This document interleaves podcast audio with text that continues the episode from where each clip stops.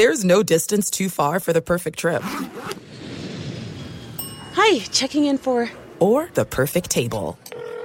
Hey, where are you? Coming! And when you get access to Resy Priority Notify with your Amex Platinum card. Hey, this looks amazing! I'm so glad you made it. And travel benefits at fine hotels and resorts booked through Amex Travel. It's worth the trip. That's the powerful backing of American Express. Terms apply. Learn more at americanexpress.com slash with Amex. At Bet365, we don't do ordinary. We believe that every sport should be epic. Every home run, every hit, every inning, every play. From the moments that are legendary to the ones that fly under the radar. Whether it's a walk-off grand slam or a base hit to center field. Whatever the sport, whatever the moment. It's never ordinary at Bet365. 21 plus only must be present in Ohio. If you or someone you know has a gambling problem and wants help, call 1-800-GAMBLER. What's up? This your boy Lil Duval, and check out my podcast, Conversations with Unc, on the Black Effect Podcast Network. Each and every Tuesday, Conversations with Unc podcast feature casuals and in-depth talk about ebbs and flows of life and the pursuit of happiness. Unlike my work on stage, I tap into a more serious and sensitive side to give life advice and simply offer words of encouragement, yet remind folks to never forget to laugh. Every Tuesday, listen to Conversation with Unc, hosted by Lil Duval on the Black Effect Podcast Network, iHeartRadio app, or wherever you get your podcasts. Presented by AT&T. Connecting changes everything. Hey, it's Jonas Knox. Are you tired of endlessly searching for work, applying for jobs, and never hearing back? Job openings vanishing into thin air? What if, with just one connection, you could link with dozens of companies that are hiring? What if that connection was a locally owned business ready to help without charging a fee? Express Employment Professionals is your one connection. Go to expresspros.com. With endless opportunities, it's time to try something new in your job search. Let Express Employment Professionals help you start at expresspros.com. Enjoy all your favorite sports like never before at BetMGM. Signing up and playing is so easy. Simply sign up using code Buckeye and receive up to $1,500 back in bonus bets if you don't win your first bet. When you register with BetMGM, you can get instant access to a variety of parlay selection features, live betting options, and the best daily promotions in the business. And with BetMGM at your fingertips, every play and every game matter more than ever. Place your moneyline, prop, and parlay bets with the king of sportsbooks today. Sign up using code Buckeye and receive up to $1,500 back in bonus bets if you don't win your first bet. That's right, up to $1,500. Again, sign up using code Buckeye and receive up to $1,500 back in bonus bets if you don't win your first bet. BetMGM and GameSense remind you to play responsibly. 21 plus and present in Ohio. Subject to eligibility requirements. Rewards are non-withdrawable bonus bets that expire in seven days. Gambling problem? Call 1-800-GAMBLER in partnership with MGM Northfield Park. That's 1-800-GAMBLER.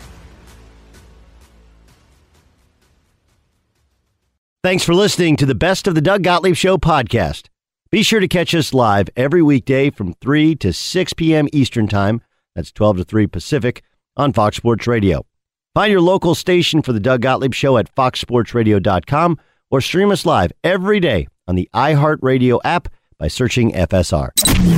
This is the best of the Doug Gottlieb Show on Fox Sports Radio. Boom! What up, America? Doug Gottlieb Show, Fox Sports Radio. Coming to you from the city of Angels, where it is sunny, it is windy, and uh, it's also home to the best team in the NFL and uh, arguably one of the top five other teams in the National Football League.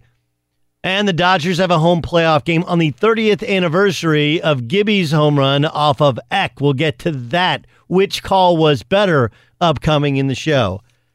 God, we got a lot to get to. NBA tips off tomorrow night. We got Monday Night Football tonight and an incredible series of games in the National Football League yesterday. Starting off with the one that I got a chance to be a part of, which up until last night was game of the day, right? Overtime, Dolphins, Bears. That vaunted Bears defense seemed to tire, and the Dolphins had a great game plan with Brocktober, Brock Osweiler getting the start. How crazy is that? Brock Osweiler, his first start with the Broncos, his first start with the Texans, and now his first start with the Dolphins.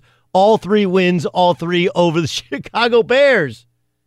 And then, of course, uh, culminating last night in what we thought would be the game of the week and may well be the game of the year thus far the Patriots take down the Chiefs.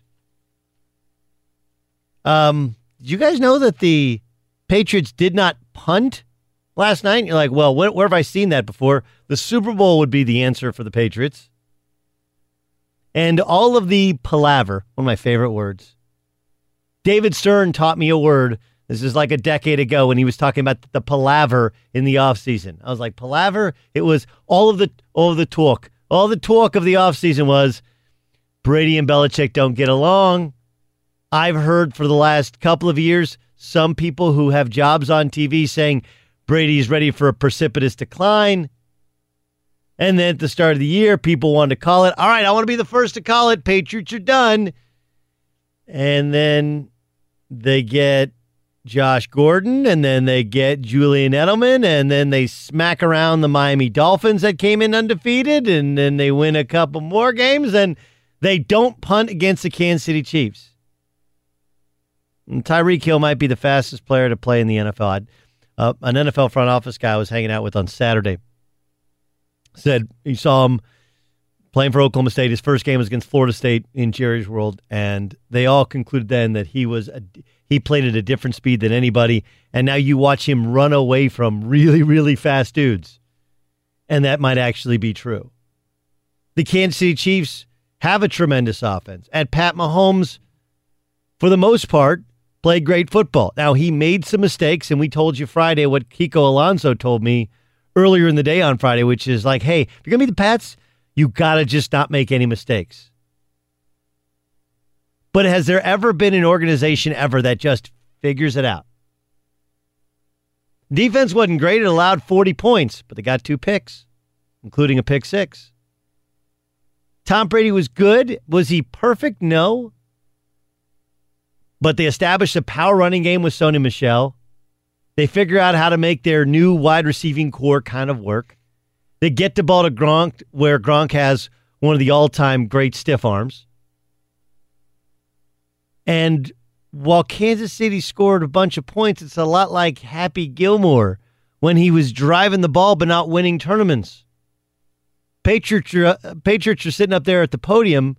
Hey, hey, what about me? We won the actual game. It's it's the craziest and most explainable, least explicable thing. But they just figure it out.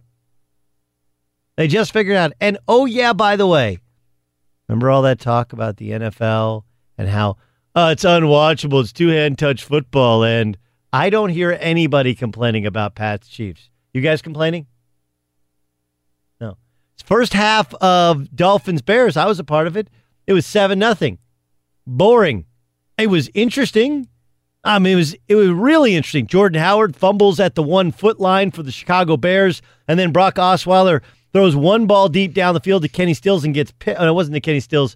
Um, he end up ends up getting picked. Um, but the bigger point was you turn around the second half,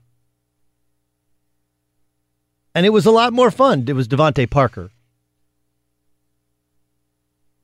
It was more fun. How much fun was Sunday Night Football? I'm on a plane watching it, just hooting and hollering, and everybody's wa- just going crazy. This is the, the best. Football is a lot like men, trying to explain men to women. I have girls and I have a boy. Boys are easier. They're easier to raise. Just get them something to do Get him something competitive. Get him out there moving. Like, was it Jeff Foxworthy? I want to see something naked. Want some cold to drink, and I want to see something naked. Right? Men are pretty. We're pretty easy. Americans are pretty easy. Football is pretty easy. We want some hard hits, and we want to see you score. We want to be competitive. We want to be close. We want to see a score. If we didn't want scoring, we would watch soccer. But we don't watch soccer, and with the exception of every four years, where if we're involved, we pretend to care about soccer. Why? Because they don't score that much, and they don't hit each other that much. That's it. We're not that hard. Men aren't that hard to figure out. Football's not that hard to figure out. Yeah, the defenses and offenses are intricate. And sure, it's about finding mismatches and pre snap reads and motion and all that other stuff. But at the end of the day, we like offense. That game was fun. Yeah, the Chiefs got to play two hand touch. And it's Andy Reid. The thought that Andy Reid is going to come through in the playoffs and not get tight, not get conservative when he has a lead, I'll believe it when I see it. And it'll be interesting to see if Pat Mahomes continues on this incredible trajectory where he has had some games where he takes a step back, but he keeps making throws and slinging around and moving around to make you to believe that maybe he's the new age Favre or Aaron Rodgers or some com- uh, comp of the two.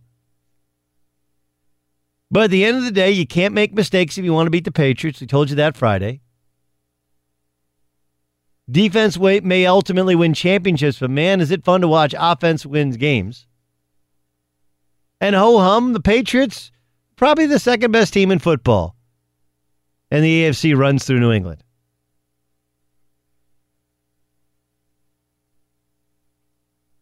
The Patriots are team you are not going to declare dead until a year after it happens. Right? It's it, they're they're they are as a team as Brett Favre was as a career. Brett Favre's out, he's done. They brought him back. Brett Favre's out. He's done. They brought him back. That happened in Green Bay three times over. Then he goes to the Jets, and then he's a, then he goes to Minnesota, and then he quit. And then Chile sends three dudes or four dudes down in a plane. They bring him back with some awful worn-in Nike hat, and they bring him back. Oh, now it's over. He was out of the league a year before. I was like, okay, now I'll believe it's actually done. We are not going to have to. it's not just going to have to have mirrors over underneath the nose of the Patriots. We're going to have to have a decaying corpse of the Patriots. I need a complete season of decay before I declare them dead. Because otherwise, the sun rises in the east and sets to the west, and the AFC goes through Foxborough, Massachusetts. Period. Stop. End of story. Be sure to catch live editions of the Doug Gottlieb Show weekdays at noon Eastern, 3 p.m. Pacific on Fox Sports Radio and the iHeartRadio app. Trent Dilfer's a Super Bowl champion quarterback and a quarterback guru. You can find him on Twitter at Dilfer's Dimes. Check out the Elite, Elite 11, the nation's, uh, go to elite11.com, nation's premier quarterback competition. Um, I got a chance to to do sideline, Trent, for um, Bears uh, taking on the Dolphins, and it was really eye opening. Not just the game and the speed of the game and watching both quarterbacks work, but also talking to the offensive coordinators and the head coaches who are former coordinators in, in their own rights. Uh, let me start with with Mitchell Trubisky um, who they they love everything about him. They they love very athletic, but he did he missed on a couple throws, um, and he threw a bad pick in the end zone after a pick play called back a called back a Trey Burton touchdown. And I'm I'm just wondering, they're all Ryan Pace and that crew is all in on Mitchell Trubisky. Two years in or year and a half in, are you? Well, first of all, it's a terrible call on Burton uh, and a terrible decision on the next play to throw it in the end zone. Uh, I am not sold yet. I love the physical makeup. I love the competitor. I've known Mitch since we did not invite him to the Elite 11 finals uh, his junior year in high school, and we've talked through all that. Uh, I love the type of kid he is. I, I do think his limited starts at North Carolina uh, will slow up his growth process. Uh, he's going to learn under fire a little bit more. Um, but all the makings are there. Is he playing great football now? No. A lot of that offense is manufactured, and people are going to, um, you know, get on to a little bit, and the book's going to be written on him. and He's going to have some struggles. Um, but I don't see any reason why in two, three years from now he's not a top ten quarterback in this league. They they seem to they seem to be believers of it. They're just there's some throws there that he where he leaves some points on the field uh, which are the, the only things that leave you kind of scratching your head. But the leadership stuff they love. All right, w- what about Brock? Brock, Osweiler uh, gets gets the pinch hit, gets the start because Tannehill is hurt, and he's got this crazy stat where first start with the Broncos against the Bears get a win, first start with the Texans against the Bears get a win. Then yesterday, you know they got rid of it really quick. They ran the ball a bunch on first down to get to third and manageable. But second half, he started to throw the ball a little bit more down the field, a little bit more down the middle of the field, getting more to his playmakers. Uh, how did Brock Osweiler go from a guy who uh, felt like he was falling out of the league to again as a as a pinch hitter played so well yesterday against that kind of defense? Well, I think when he's growing up, you know, he's had a lot of setbacks that he's uh, gotten through the right way. Uh, he got a lot of help yesterday Uh, you know, he threw what six or seven balls to the line of scrimmage that totaled 150 yards or something. I Right. mean, it was something ridiculous. He did make some big boy throws in the second half. He also kind of played with that carefree, non-anxious attitude that you can play with when you're a backup. Uh, Brock's issue has been in his time in the NFL. Once the book is written on him, once people start scouting him and game planning him, uh, he's struggled. He's pretty one-dimensional. So uh, I was happy for him. Man, he played great. It was a great win for them, especially after the fumble on the goal line to, to bounce back and win it. Um, but it's not like Brock Osweiler is going to become a name again. We're talking about as an NFL quarterback very often. Yeah, I would. I, I I tend to tend to agree with you. Doug Gottlieb show here on Fox Sports Radio. Trent Dilfer is our guest. What'd you see from Mahomes last night? it's scary how much like Brett Favre is. You know, I played against Brett in his heyday. Those three MVPs. I was one in ten in Lambeau against him. I got to see it up close and personal. Um, Brett would come out in big games and be a little fiery, a little amped up, miss high, take extra chances. Uh, you knew you had to get to Brett early if he was going to make a mistake. Uh, once he settled down, once he got into rhythm, he was nearly unstoppable, and, and that's what Patrick Mahomes is right now. Uh, he's uh, he's a you know a three hundred thousand dollar sports car that they're driving wide open. They're not you know they're not cruising around town with him. They're out on the autobahn going 160. Um, they're taking a ton of risk. They're pushing it down the field. They're not putting any restraints on him. He made a couple mistakes. He bounced back, uh, and they put up a 40 piece in Foxborough, and that's hard to do on a primetime game. It's the kid's first primetime game. Crowd noise, travel, all the things that go with that. Big media week for the kid. I mean, think about what the kid's lives look like this uh, season midweek with the media requests he's having to go through. That that takes a toll on you. Uh, he goes up there, he puts a 40 piece on him in 53 plays, Doug. They only had 53 plays. The Patriots had 73. Um, the sky's the limit for this team, for that quarterback. I really want to see that matchup again, but I want to see it in Kansas City. I think it'd be a different game. Um, okay, then then then let's go to the other side. Ha- Brady, Brady, they didn't punt. Now they got stopped on downs early, and uh, Brady fumbled, but they, they did not punt. How do we go from this offense looking so inept? And granted, I know you added Julian Edelman uh, and Josh Gordon, but how how do they go from looking so inept to suddenly not and and this is not the 85 Bears that they're facing, right? Or your Ravens defense that they're facing. But my my goodness, this is a different team. What have they figured out? Well, you can see at the beginning of the year they were more dedicated to run the football this year. Um, they have bigger offensive linemen, especially with Trent Brown. Uh, they have the rookie back in Michel. They have multiple backs that can run the rock. Uh, they have one of the premier blocking tight ends in football. They have a very good fullback. And at the time, they didn't have Gordon. They didn't have Edelman. So they didn't have the guys that could take advantage of those matchups outside of Gronk. So in passing situations, they got st- uh, stifled a little bit because teams focusing on Gronk. Now, Chris Collinsworth did a great job last night of explaining, hey, all these runs, 38 in total, all these runs, they're moving the chains, they're eating up the clock, but at some point, they're going to create these isolation matchups with Gordon and especially Gronkowski. And Gronkowski had one catch, and then it was like Chris was prophetic. The next thing you know, Brady catches him in a run front. It's called a bear front. That play what they showed over Sure. where the tackle blocks out and and Gronk had the free release. He sees that front because they're getting gashed by the run. He audibles to that play. You can clearly see him go to his uh, headgear and change the play and get to the audible, and they get the big chunk there. Then they get the play to close out in the two minute uh, situation. Gronk on the switch release go route against man coverage with Brady hand signal. So my point to all that, a typical Dilfer a long explanation answer is they're more dedicated to running the ball.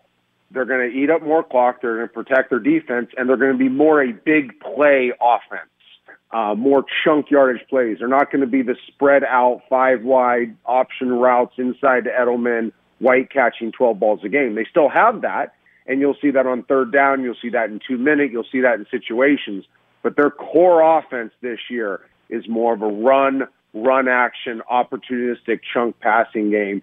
And because they didn't have Gordon, they didn't have Edelman early on, there was some frustration going through that. But in six weeks, I think this is one of those offenses not will just that won't just be explosive, but it also hold the ball for 32, 33 minutes in the course of the game and protect that defense. yeah, it's really really amazing on, on how they how they will change and figure it out. And part of it is, you know, you have a a rookie Sony Michel, a rookie running back who wasn't healthy in the preseason, early in the season, and he's just a rookie. He's kind of got to figure it out. He's figured it out. Uh, speaking of figuring it out, um, the Dallas Cowboys, how about laying? They laid forty on the Jaguars. now, I, I want to get to Blake Bortles in a second, but what are the Dallas Cowboys doing differently? They're growing.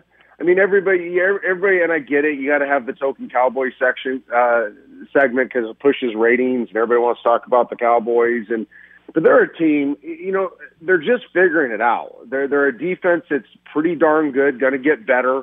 Um, some young pieces in there. There's still probably a difference maker at safety, a difference maker defensive tackle away from being dominant, but they're good.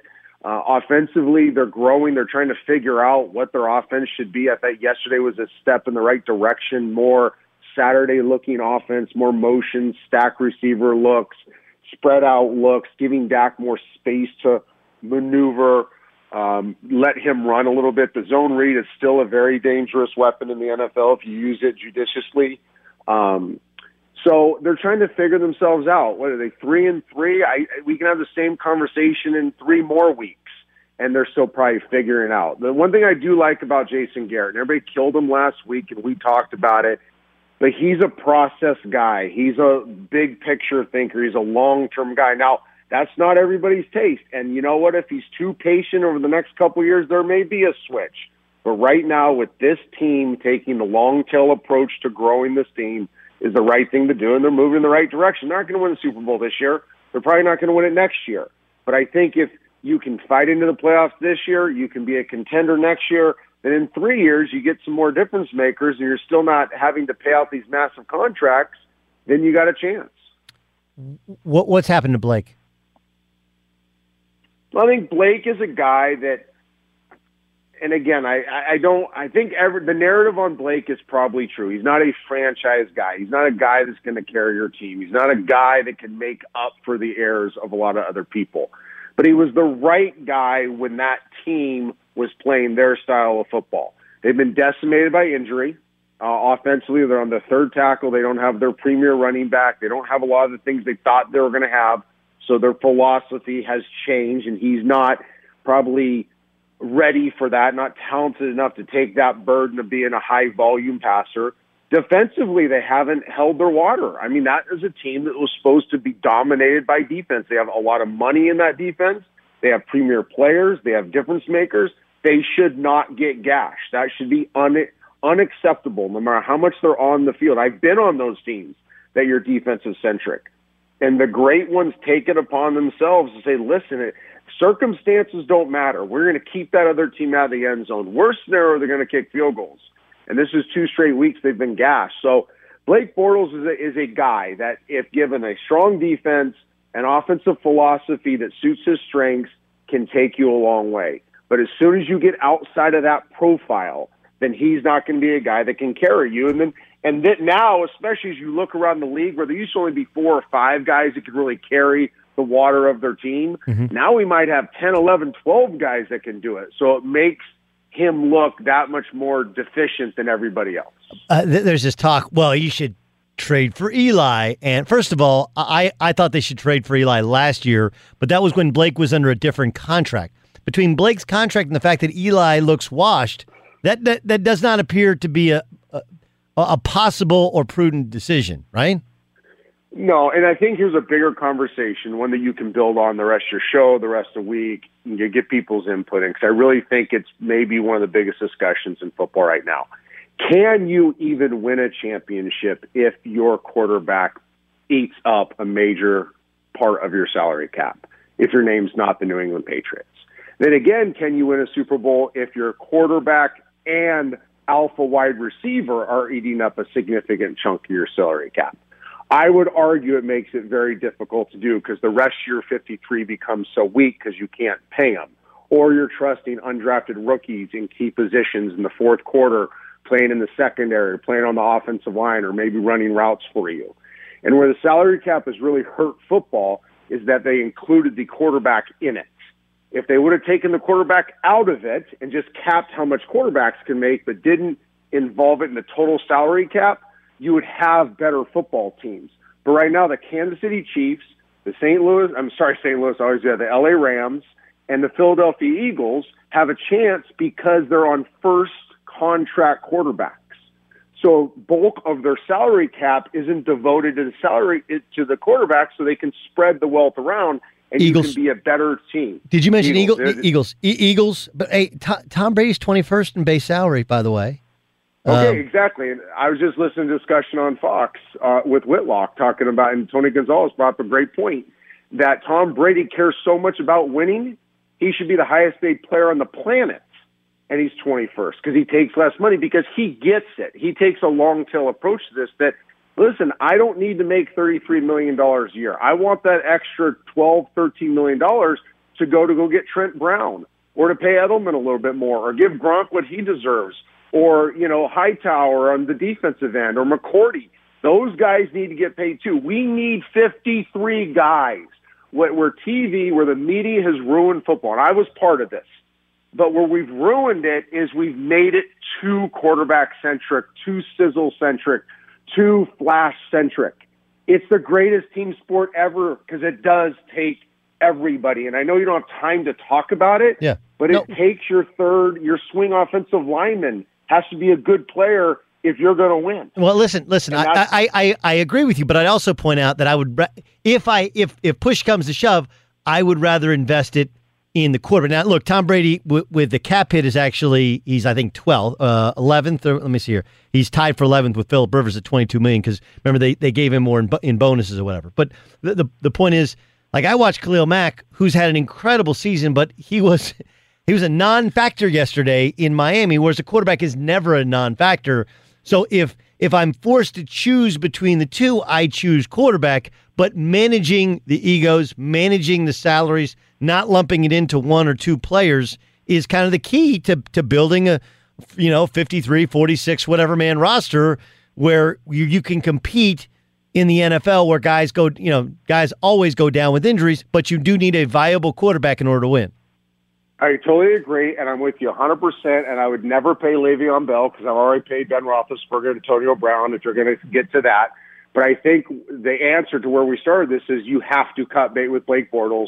You have to cut bait with Eli Manning. If you don't believe Tannehill, you got to cut bait. You have to cut bait on guys and go get the Herberts, the Locks, the Stidhams, the Finleys, whoever you think your guy is, or the year after this, the Haskins, the Tuas, whatever it is. But as long as the salary cap is what it is right now, where the quarterback is part of the overall cap, I think you're going to see a massive shift to going and get trusting a young guy because offenses have changed. It's an easier transition in NFL where you're going to spread the wealth, try to win with a first contract quarterback. I think it's going to be exceedingly more difficult to win with a second, third, fourth contract quarterback unless if your name is not the New England Patriots. That's that. Now that's interesting. That I did did uh, that I did not think of. Uh, Trent Dilfer. Check out Dilfer's Dimes on Twitter. Plus, you can go to elite11.com for the nation's premier quarterback competition. TD, awesome stuff. Thanks for joining us. Thanks for having me, Dougie. See you, man. Be sure to catch live editions of the Doug Gottlieb Show weekdays at noon Eastern, 3 p.m. Pacific. I like when narratives slowly die. They just die. They go away. You're like, yeah, let's let's go back through my Twitter account and delete that one. Right? There was the guy who remember the after Michigan lost to Notre Dame, Jim Harbaugh, Clay Travis. Jim, Clay Travis did a whole whole piece, but it was the whole last 16 games they're 8 and 8 and Jim Harbaugh is the most overrated, overhyped. He sucks. And then you're like, "Oh, then now they're uh, 5 and 1, 6 and 1 on the year. They dominated Wisconsin. They don't beat ranked teams. Wisconsin's a ranked team. They beat them." Yes, they had to come from behind to beat Northwestern. Uh, who Northwestern beat Nebraska. I don't know if you guys saw that game. If you had Nebraska at 0 and 6, if you had the the futures bet on Nebraska being 0 and 6, congratulations. Take all of our money. That's crazy. But um,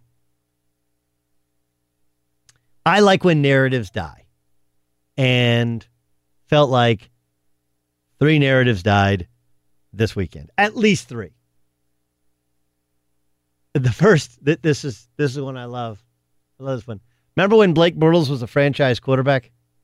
Hey, Blake Bortles proved everybody wrong. Blake Bortles lit up the Patriots, and you're like, Blake Bortles. It's how Blake. I was with you all the time. All these jerks who said you couldn't play, who said you weren't any good. I would also. I'm also not going to take the Blake Bortles can't play. Blake Bortles can play when they have Leonard Fournette behind him, when they have their offensive line all set, when they're built upon the run, when they can get a lead, when they can shorten the game, when their defense can pin their ears back and get after the passer, and that way they can get after you defensively. Like when you when all these things kind of work together, that's pretty damn good. Not great. But anyone who is like Blake, even Doug Marrone and others who came out critical of uh, of the new book out from Doug Pederson. Remember that? Well, Pederson was critical of the fact that the Jacksonville Jaguars chose to take a knee in the AFC Championship game with 59 seconds to go and the lead, showing they didn't have faith in Blake Bortles. And I understand that the Jaguars, look, the Jaguars are in an uh, um, inenviable position of you have to defend your guy, even if it's in defensible position. But they gave him a new contract and they gave him more money. This whole idea that Blake Bortles is somehow now good, that narrative has died. Died. Done. Finished. All right, here's another one. Remember when Tom Brady and Bill Belichick couldn't exist anymore? I saw it on TV. I heard it on radio. That was all of the yakking going on during the offseason. Well, you know, when you watch Tom Brady's Facebook show, he seems to not be getting the respect he deserves. Well, you know, when you read his post and Malcolm Butler signs the Tennessee Titans, when you read in between the lines, he actually is supporting Malcolm Butler, not supporting Bill Belichick. Well, you know, when they trade away Jimmy Garoppolo and trade away Jacoby Brissett, Bill Belichick didn't want to do it. That was because the two guys didn't get along. And, or maybe the Patriots knew that Brady still had plenty left in the tank. The new rules prohibit anybody from coming anywhere near the quarterback. And they weren't going to be able to re sign Jimmy Garoppolo unless they franchise tagged him. And you can't franchise tag a backup quarterback, let alone a starting quarterback, and put a field a team around you. They did the best they could with two assets who they were going to have to move anyway. That narrative has died very quietly and very quickly, and no one is should should rightfully be discussing it today. No one. No one. Oh yeah, the Malcolm Butler. Oh, Malcolm Butler was so was done so wrong. Malcolm Butler is a shell of the player that people used to believe that he was.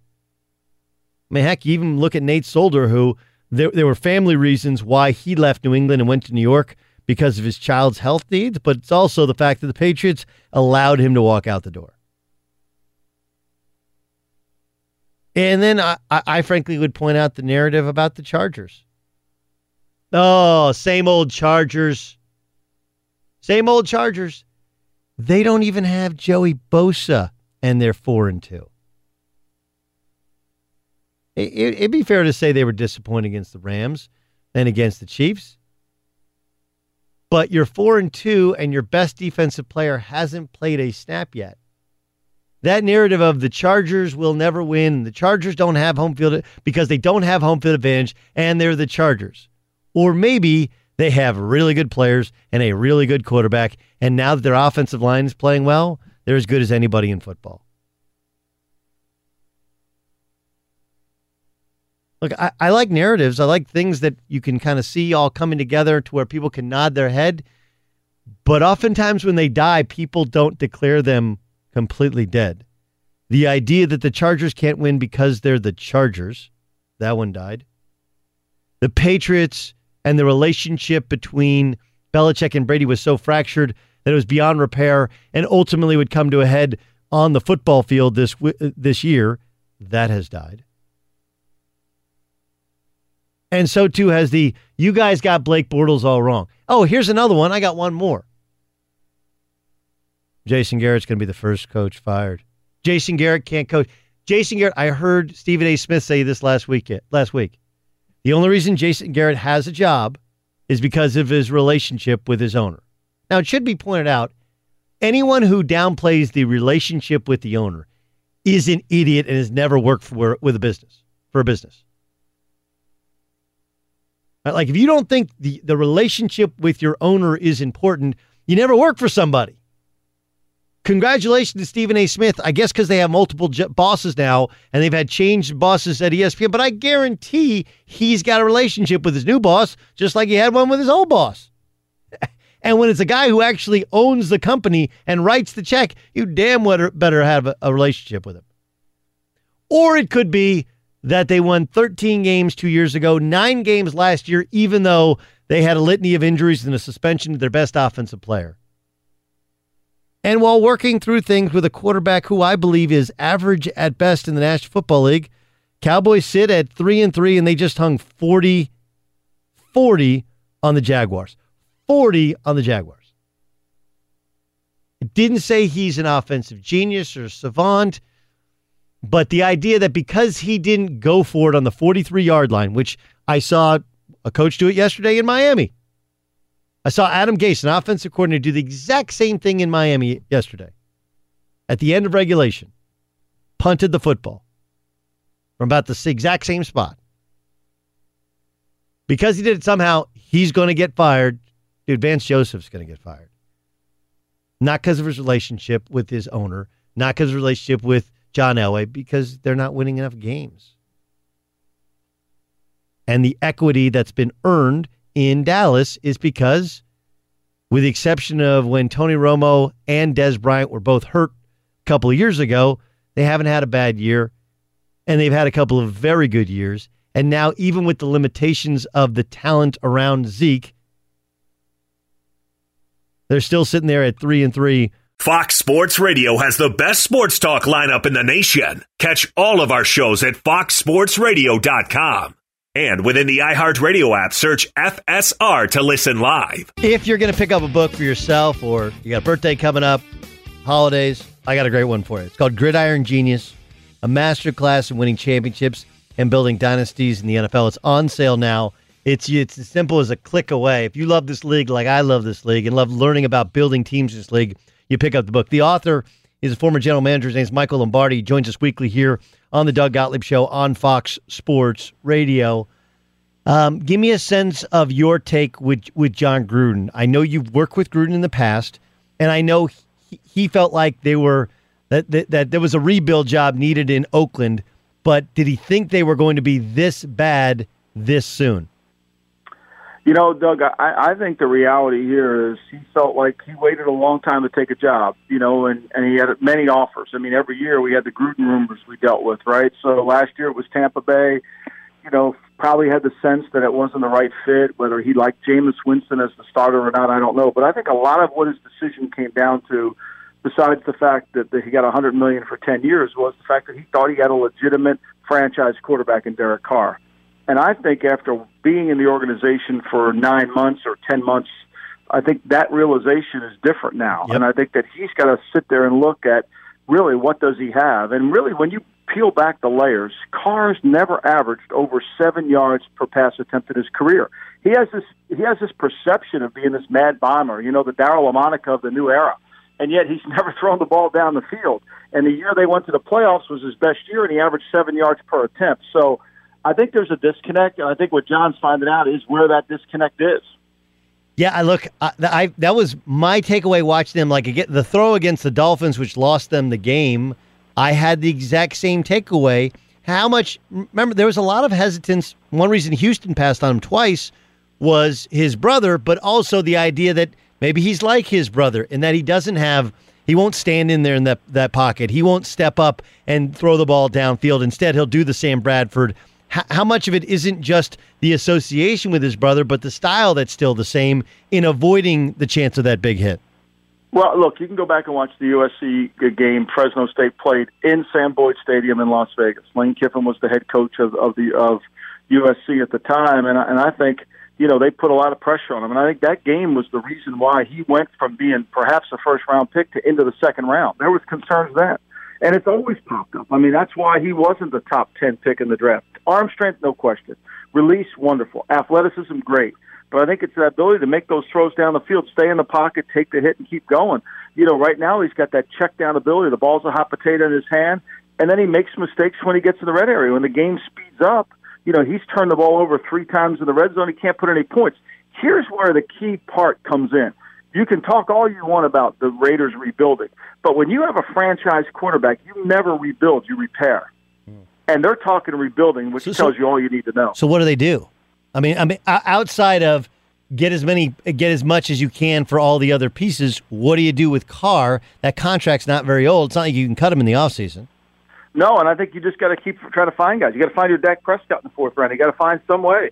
All of a sudden, your team needs list went from being a lot of things on defense and some offensive linemen to to perhaps a quarterback. I mean, you're just going to have to address it. The reality of the situation is you're not going to you're not going to be able to win. You're dealing with Patrick Mahomes. I mean, when John Elway went home the last couple nights, and he's lost his games. He saw Jared Goff yesterday didn't play great, but then he saw the week before he saw uh, Sam Darnold. The week before he saw Patrick Mahomes. I mean, his team in Denver doesn't have a quarterback. He's getting there with Case Keenum. He's paid him eighteen million dollars. As a GM, that's a hard thing to understand. You can't beat, you can't win your division until you can beat the best team in your division who has the best quarterback. And if you don't have an arm to match it, you lose the arms race. What do you do if you're Jacksonville? Look, I, Jacksonville's been in denial. I mean, we keep we keep banging this drum. I mean, I keep banging it. I call Blake Bortles the equalizer, the great equalizer, because he's made every. He's Jacksonville should be the best team in the league, but he equalizes. I mean, you just watched the game yesterday, and they do everything in their power to not let Blake Bortles get involved in a game. It's three plays, first down, three plays, check down here, do that. They don't want him to participate. And you're never winning a championship like that. Now their defense isn't playing to the level it needs to play, which it looks like they're frustrated. It also looks like they're not handling success very well. The details aren't cleaned up. I mean, they didn't take Cole Beasley out of the game yesterday. And look, if you're going to beat the Dallas Cowboys, you better take Cole Beasley away on third down and handle him in the slot. They didn't do it. Doug Gottlieb Show, Fox Sports Radio. That's the voice of Michael Lombardi, former NFL general manager. He's worked with uh, and with and for uh, all of the big guys historically and run organizations. Pick up his book, Gridiron Genius, a masterclass in winning championships and building dynasties in the National Football League. Uh, you, you talked about Pat Mahomes. We saw kind of that gunslinger threw, threw a couple of picks, but did come back and, and stood down in New England defense. Nearly one thing, hung up 40 on the Patriots. Um, is how does this work once we get to when it really matters, right? Andy Reid has come up short in the playoffs, some because of the talent of his quarterbacks, but some because of his conservative nature. And then you got Mahomes, who's the opposite of that. How does it evolve as the season goes on? Well, look, I think he's going to. Andy's going to have to fix his defense. What happened last night was remarkable. I, I looked at it the other way. I mean, if you're the Patriots, you had no penalties. You've never punted in Never the game. punted, yeah. You gained 500 yards, right?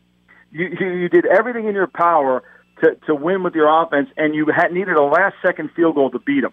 If that game's played in Arrowhead, I think Kansas City wins it. With all that being said, with all that being said, the the, the, the Patriots defense did the one thing they had to do. I tweeted this out at the end of the third quarter. Whoever punts in the fourth quarter was going to lose. This was you could appreciate. This was a basketball game up and down the court. It was a it was it was clearly a fast break game. New England had the time of possession 36 minutes. Do you realize in the second half the Chiefs only had the ball for 10 minutes and scored 31 points? That's three points a minute. That's remarkable. That is flat out remarkable. However, that being said, the Patriots found a way to win the game. The Patriots got to get better on defense. They're going to have to do some things. And once Kansas City gets some players back, I think they'll be better. I think the lesson we also learned, Doug, is that in the NFL today, you're not going to win with great defense. You're going to win with complementary defense. Your defense has to complement your offense. That's what the Patriots did in the first half. They just couldn't do it in the second half. Michael Lombardi joining us in the Doug Gottlieb Show here on Fox Sports Radio. Um, aside from the fact that the Jags are in denial, as you point out, and the defense didn't take away Cole Beasley, what else did the Cowboys figure out about their offense that allowed them to put 40 points on the board? You know, I, I well, I think they they let Dak Prescott get a little bit involved in the run game in the Mississippi State program. I mean, Dak Prescott's a really good athlete, Mm-hmm. and his feet can get guys open. And we're going to see it tonight with Aaron Rodgers, what he's able to do with his foot movement and sliding in the pocket. His running ability is really strong, and I think that's what they allowed him to do. They created some plays for him, a little run pass options that I think they've got to go back and really watch some Mississippi State tape and get that involved in what he's doing because I think that'll help him more than anything. They don't have playmakers. Tavon Austin is not a playmaker. Tavon Austin is a specialty player. You put him in the game, you run a play, a screen, something to him, and then he comes out of the game. What you have to do is run an offense, and that's not what they do. Prescott's their best skill player along with Zeke Elliott, and you can feature those two players in the run game and also in the passing game, and I think that's what helps them. Um, the LA Chargers go in and put 38 on the board against a very good Cleveland defense. Offensive line's playing well. Melvin Gordon has 132 on just 18 carries. Um, and Philip Rivers was was above average, and they're they're doing this without Joey Bosa. Everyone has said the Chargers have talent, but everyone also says I'll believe it when I see it because well, it's the Chargers. Are we ready to buy into the Chargers yet? You know, I, I wasn't one of those who are buying in that the, the, the Browns are this great defense. I mean, look, the Raiders haven't been able to score since they played the Browns. You know, I mean, the Browns have a great player in Myles Garrett, and I think Denzel Ward can cover. He's not a great tackler, but he can cover really well. So I, I think they've got some pieces. I think what San Diego, what Los Angeles did to them yesterday, made the plays down the field. They handled them, and, and they forced them to have to play from behind, which put the pressure on Baker Mayfield, which ultimately cost them the game. Their offensive line, the Cleveland Browns, broke down. I, I, I thought what Anthony Lynn said after the game was appropriate. It was honest. It was it was what I'm thinking. He said we made it through the game without missing an extra point or field goal. Really, that's cause for celebration in Los Angeles if you're a Charger fan because special teams, when it gets down to these close games, you can't give away a point, and that's what the Chargers do. I'm not buying the Browns win as a signature win. I'm waiting for them to go beat Kansas City or beat Denver, somebody that they usually don't win to, against, and that'll tell me they're a good team. No, it's, it's a it's a fair point. They got London, then they got to come come back and got they got to go to Seattle. Got a couple other big road games upcoming. Tampa loses, fires Mike Smith. Is that their problem? Well, look, I don't think Tampa's a very good team. Defensively, I think they've been bad. I mean, Mike Smith is a one-dimensional defense coordinator, plays a lot of zone, a lot of easy throws you can find within his defense. He tries to play discipline. They don't. They can't rush the passer. You know, they don't tackle very well. I think these problems are bigger than just firing Mike Smith. I think Mike Smith, if you're going to fire Mike Smith, why don't you fire him on the bye week? Get and get a new system and have a week to put it in place, at least in the meeting rooms, instead of trying to rush through it now. I think it's a challenge for them. I think this is not a very well coached team in Tampa Bay. There's too many issues. There's too many details that don't get finalized. It's a little bit like the Redskins. I thought the Redskins would beat Carolina yesterday only because the Redskins play to the level of comp. They never they never have any consistency or any attention to detail, and I think that's Tampa as well. Um, the the Titans suddenly they go from three and one to three and three, and they get embarrassed at the hands of at the hands of Baltimore, and their offensive line looked in shambles. How much of it is on Mariota? How much of it is on the line? Well, look, I, I've never bought into the Titans. The Titans, to me, have always been a team that you have to lose before they can win. Know, the Eagle game was an aberration. I just don't understand how that happened because the Eagles don't cover anybody. But essentially, when the when the Titans play at home, the last 18 games, they've only turned the ball over 17 times. They avoid losing. Yesterday, they just couldn't avoid it. Too many sacks, can't get the ball out. They have no great skill players, and Baltimore just really took it to them. And then what really was problematic is Tennessee's defense. I mean, they're going against Joe Flacco, whose quarterback rating 64 when he faces pressure. Everybody blitzes Joe Flacco, forces him to throw the ball, especially on third down, when he all of a sudden doesn't play as fast. And yesterday, for whatever reason, Dean Pees, who's practiced against Joe Flacco most of his career when he was in Baltimore, decided not to do it. And Flacco was sensational on third down yesterday and made a difference in the game. I think that whole South, to me, there's not a strong team. I thought it was Jacksonville at one time. I'm not sure it is them. I still think they're the best overall team. But for me, I don't think Tennessee's a playoff team, even though they went to one last year. And Houston can't wait to give games away. They just couldn't give one yesterday to the Buffalo Bills. Right, and and and they got a gift from Indy going back two weeks ago, and maybe one from Dallas going back last week, and yet here they are, kind of hanging around. Fascinating, fascinating stuff. Great stuff from Michael Lombardi. Michael, you teach us something every week about the league. Appreciate it, and we'll have people pick up your book. Thanks for joining us. Thanks, Doug. That's Michael Lombardi. Gridiron Genius is the book. Pick it up. At Bet365, we don't do ordinary. We believe that every sport should be epic. Every home run, every hit, every inning, every play. From the moments that are legendary to the ones that fly under the radar. Whether it's a walk-off grand slam or a base hit to center field. Whatever the sport, whatever the moment. It's never ordinary at Bet365. 21 plus only must be present in Ohio. If you or someone you know has a gambling problem and wants help, call 1-800-GAMBLER. There's no distance too far for the perfect trip. Hi, checking in for. Or the perfect table. Hey, where are you? Coming! And when you get access to Resy Priority Notify with your Amex Platinum card. Hey, this looks amazing! I'm so glad you made it. And travel benefits at fine hotels and resorts booked through Amex Travel. It's worth the trip. That's the powerful backing of American Express. Terms apply. Learn more at americanexpress.com slash with Amex. Getting ready to take on spring? Make your first move with the reliable performance and power of STIHL battery tools. From hedge trimmers and mowers to string trimmers and more, right now you can save $50 on select battery tool sets. Real STIHL. Offer valid on select AK system sets through June 16, 2024. See participating retailer for details. If a new house is on your wish list in the next five years, grow your savings faster and experience your dreams with an Ohio Homebuyer Plus account from Kemba Financial Credit Union. A savings account specifically designed to save for a new home where you can earn 7% APY, a $500 matching bonus, and a $1,500 mortgage closing cost credit. Learn more at Kemba.org. Offer expires March 31st, 2025. APY equals annual percentage yield. Restrictions apply. NMLS 292230. Equal housing lender. Federally insured by NCUA. From BBC Radio 4, Britain's biggest paranormal podcast is going on a road trip. I thought in that moment, oh my God, we've summoned something from this board. This is Uncanny USA.